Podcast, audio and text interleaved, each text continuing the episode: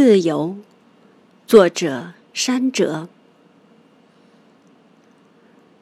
自由其实就是对这个世界游刃有余，像蓝天随意拥几朵白云入怀，像黑夜轻松吹灭数颗星星。面对生死，犹如肆意的春萌，犹如悄无声息的安放秋谷里的落叶。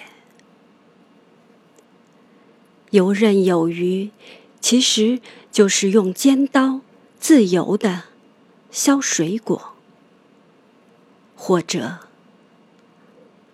划过胸膛。二零一六年六月二十五日。